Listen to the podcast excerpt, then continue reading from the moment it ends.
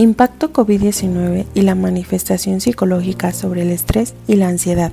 En enero del 2020, la Organización Mundial de la Salud declaró la enfermedad coronavirus SARS-CoV-2 COVID-19 como una emergencia de salud pública a nivel mundial, lo que generó un impacto en la población. Al ser declarada una pandemia en marzo del 2020, el mundo entero colapsó y esto empezó a generar estrés en la población. La pandemia por enfermedad COVID-19 es una amenaza para la salud mundial. El impacto mental en la población ha sido el miedo y estrés. La necesidad de evaluación del estado mental generó la primera encuesta de impacto psicológico y mental en la población en general.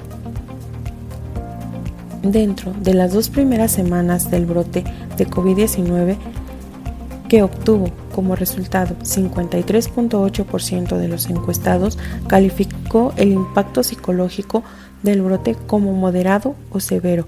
28.8% reportó síntomas de ansiedad moderada a severa. Los pacientes con un trastorno psiquiátrico previo podrían ser exacerbada su patología. Si esta ya está en remisión agravada, si se encuentra en tratamiento e incluso precipitar la aparición si se tiene factores de riesgo para un trastorno. Según lo dicho en reportes, en casos en China, las manifestaciones van desde preocupación excesiva al contagio, sentimientos de soledad, hiperalertamiento, palpitaciones, falta subjetiva de aire, entre otros.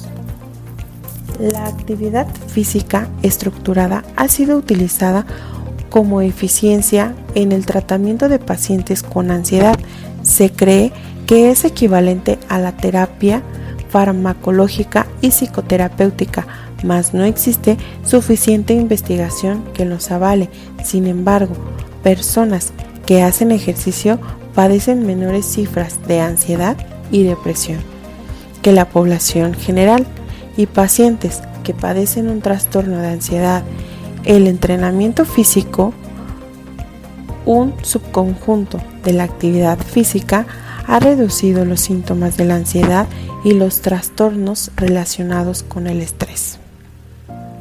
La época de confinamiento por COVID-19, la enfermedad causada por el nuevo virus SARS-CoV-2 ha condicionado a millones de personas a permanecer en su domicilio sin certidumbre de la supervivencia y el bienestar, motivo de las emociones como el miedo.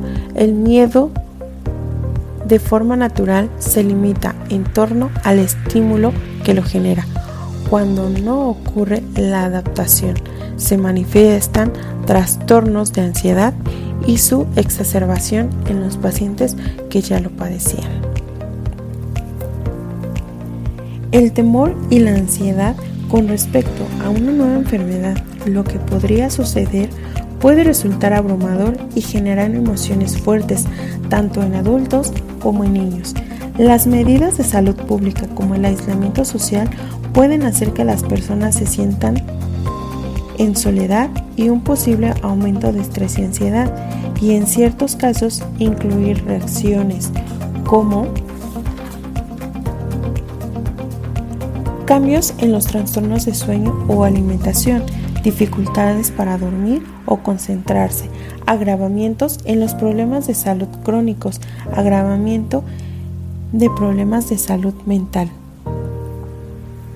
mayor consumo de tabaco, alcohol y otras sustancias. La manera en que se responde ante el estrés puede depender de sus antecedentes y el apoyo social de familiares o amigos, su situación financiera, su salud y antecedentes emocionales.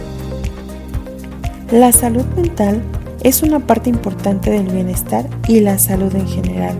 Esto afecta en la manera de sentir, actuar y en la manera en la que manejamos el estrés.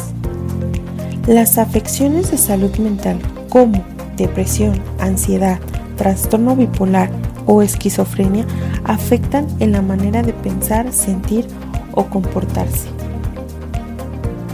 Para los niños también puede resultar especialmente difícil poder entender y sobrellevar el aislamiento al sentir la pérdida de sus actividades como ir a la escuela, jugar con sus amigos.